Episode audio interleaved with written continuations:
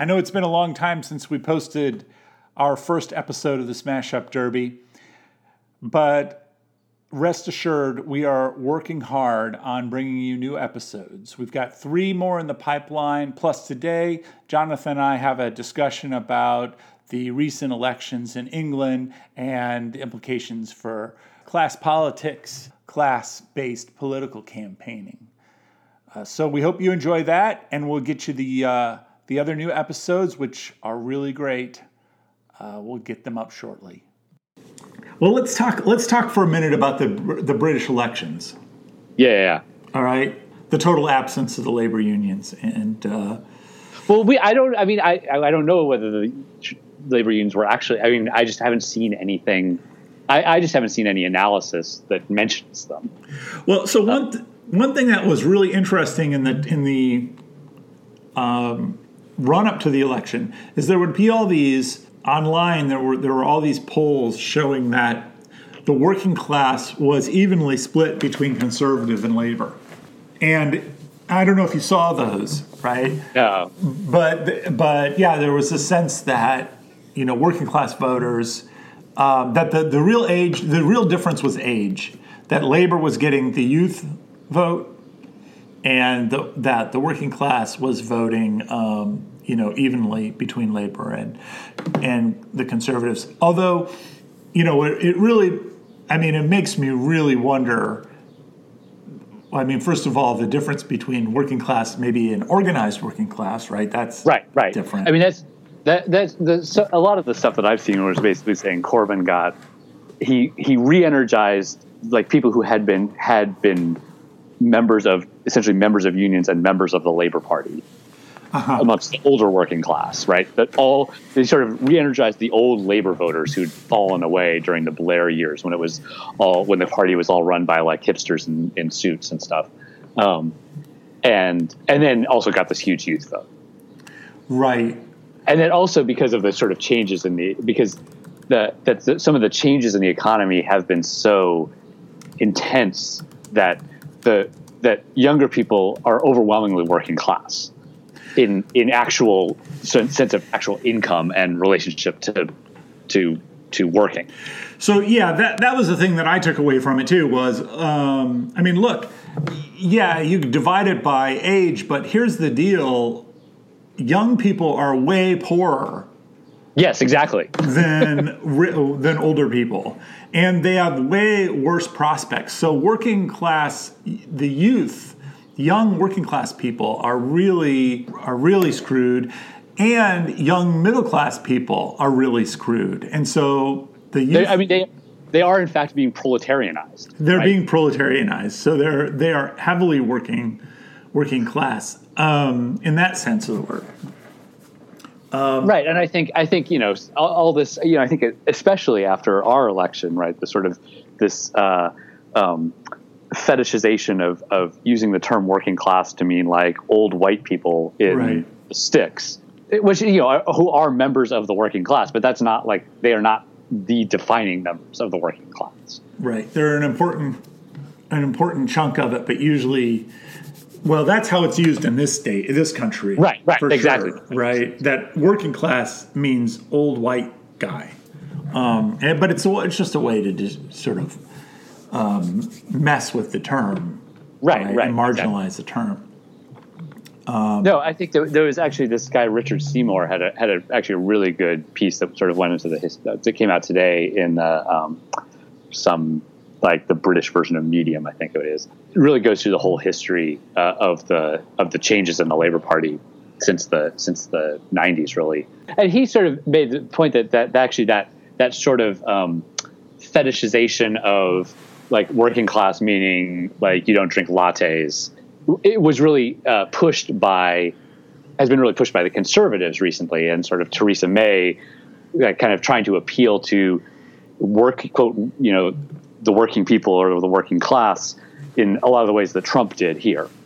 Um, but right. it just it didn't actually work so much. And and and one of the things he also points out in the, in uh, another piece that that he wrote in the Times Literary Supplement over the weekend is that like people say that uh, you know people sort of talk about Trump and Bernie and Corbyn as being uh, populist. And he said, well, Corbyn is not actually populist. The real term to describe what Corbyn's doing is class politics because he's not just sort of uniting working people or, uh, or you know, trying to appeal to working people on the sense of a vague, like you're getting screwed, but he's actually pointing out you are being screwed by these people the right. rich, the ruling class. Right. And that's what makes it class politics and not just populism. That's not populism, right? Because they, you know what Trump does is populism, right? He right. he uses some symbol of their being screwed and plays with that right. to mobilize people. Right, and sort of you're being screwed by these amorphous forces who, strangely enough, ended up to be brown-skinned people. Right, right. But it could you be know, anything, right? Whatever. It could be the international financial Jews or whatever, right? Right. Right. So when you look at, the, uh, so I'm looking at this chart though online right now um, about where Labor got its increased vote from, and you know what's interesting on the one hand is that about two percent of it came from UKIP, right? This right wing right. Anti-immigrant party. Um, so in other words, people voted for UKIP and then they came back to Labor, and, it, and now UKIP collapsed in this election, and most of the UKIP vote went to the conservatives. But the fact that, some, that do they do they know that? I I've just seen something that said it they split. Yeah, and I had said I had written something about that too, but it turns out that it, it, it looks like from polls that of the UKIP vote that left, only about a quarter of it came to Labor. Um, oh wow! Yeah, so Two thir- right. three fourths of it went to the conservatives. Still, about twenty percent of it went to labor, and this it just defies the sort of left right spectrum right. framework, right? Because it's not that people become, you know, they're, they're not extreme rightists, and then all of a sudden they become you know Corbynites and leftists, right? right it's right, that right. they're that the, this is this is sort of the essence of class politics, right? They're they are in the same place. They're looking for people who are going to represent their class interests, and when labor is not going to do it, then they're going to look elsewhere for somebody who's got some story about how they're getting screwed, and that there may and be why. a way to fix it, and why, right? Right. Um, but the other interesting thing is because Corbyn ran such a clear class campaign, is he attracted former leftists and people who were who had been around. So, uh, in other words, half the votes that the Green Party had gotten in 2015 um, went to Labor. Right. Right. Uh, right. A quarter of the votes that the Lib Dems had gotten in 2015 went to Labor right? So he brought in people from lots of other places. And just like, and just people, you know, young people and poor people who generally don't vote, they actually turned out. And right? they actually turned out. That's right. And they and they brought. It looks like they they they stole about four percent of the of their vote from conservatives too, from the last time. So, mm-hmm. so anyway, um, what's the lesson?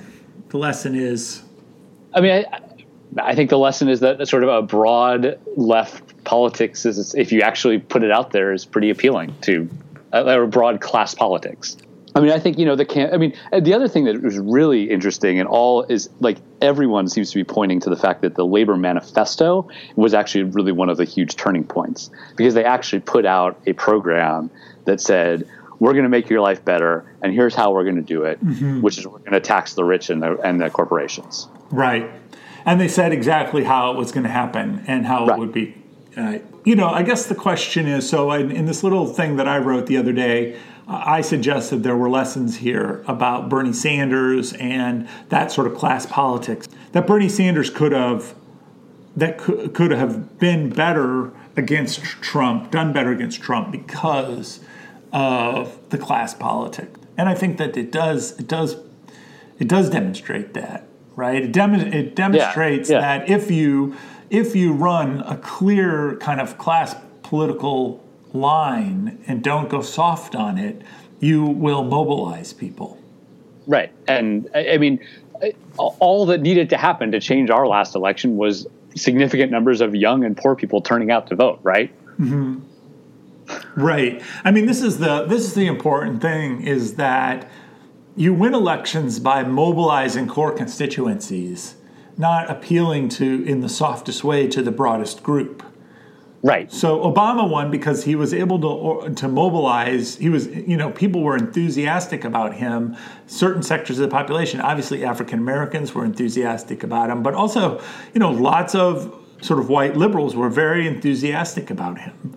And right. he and that enthusiasm carried him because it turned right. people out to vote. And, and, even a significant number of the, you know, the mythical uh, white working class were enthusiastic about Obama. About Obama, that's right right? I mean, it was, it, it, I mean, you know, not majorities and whatever, and you know, whatever. They still probably had a certain amount of, uh, you know, casual racism. But I, I mean, I they they they had been their kids had been being shipped off to Iraq for eight fucking eight years. Right. Well, and of course, you remember when Obama was elected, the whole economy was just tanking.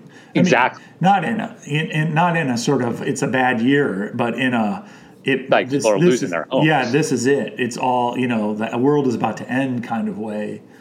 Yeah, so so that is an important lesson I think is that it's it's about finding uh, appealing to a group of people who who actually believe that you're going to represent them and do something. And right.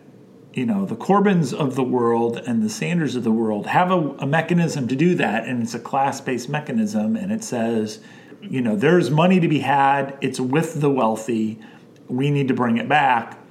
And the Clintonites just don't have that message, right? They have this right. sort of soft, broad. We're all, you know, let the let the uh, water raise all the ships, and um, and that just doesn't. People who know their ship is sinking are not not going to be that excited about that message. Clinton's entire, you know, in the sort of a fear-based way, it was kind of a compelling message. But uh, but also like fear doesn't work, right? I mean, it's like sort of you run around saying the sky is going to fall, the sky is going to fall. It'll mobilize, you know, it'll, it'll motivate some people, but it's not, uh, uh, you know, it's not going to like get them to go get their friends to vote. So one interesting thing, um, there's an article in the Telegraph that says that the Labor's general election campaign is being funded almost entirely by union donations, 2.7, 2.7 million. Yeah, no, and I think that's actually one of the real like differences between the sort of what Corbyn was able to to do and versus like what Kit and sort of thinking about how one could do something like that in this country is that the the Labor Party, my understanding is, is still like largely not dep- not really dependent on financial donations from rich people right. Organization. And the democratic party just is. Right. And even bernie sanders is largely yes. you know he gets some money from some a few unions. Um, of course the unions did not support bernie sanders for the most part. Right. But in a general election you would assume that bernie sanders would have a certain amount of support from unions. Um, but he would also raise a lot of money from middle class people uh, working people and, and middle class people and, and, and wealthy people uh, as well. So it's um, you know he would be susceptible to that, you know, this sort of softening um, as well because he's not going to have that basis. He's going to have to, you know, he's going to have to speak to issues that are also important for those groups of people. Right. But I think the other the other piece in terms of thinking about how, how can you win elections in the Democratic Party is that I, I think he's uh, uh, Bernie Sanders would not have access to the massive amount of money from rich people that Obama and Clinton get. That's probably true, although I think he would be okay with the sort of Hollywood types. Um, he, he would he would receive some amount of money from from them, but he, he largely raised his money from small individuals. right.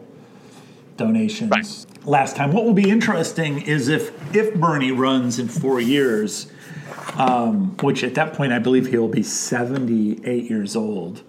Um, so I, I, just don't know if that's right, in the right. cards. But if Bernie runs in four years, you know what level of union support will he get? Will it be more than just the three tiny, tiny or smaller unions that supported him, or will he actually be able to bring in some of the larger unions get behind him? Uh, that's you know, that's a real yeah. question. Thanks for listening to this uh, short episode of the Smash Up Derby, and we will be back very soon with uh, new episodes. So uh, hit us up on Twitter at Smash Up Podcast or go to our website, smashuppodcast.com, and click on Ask or Comment.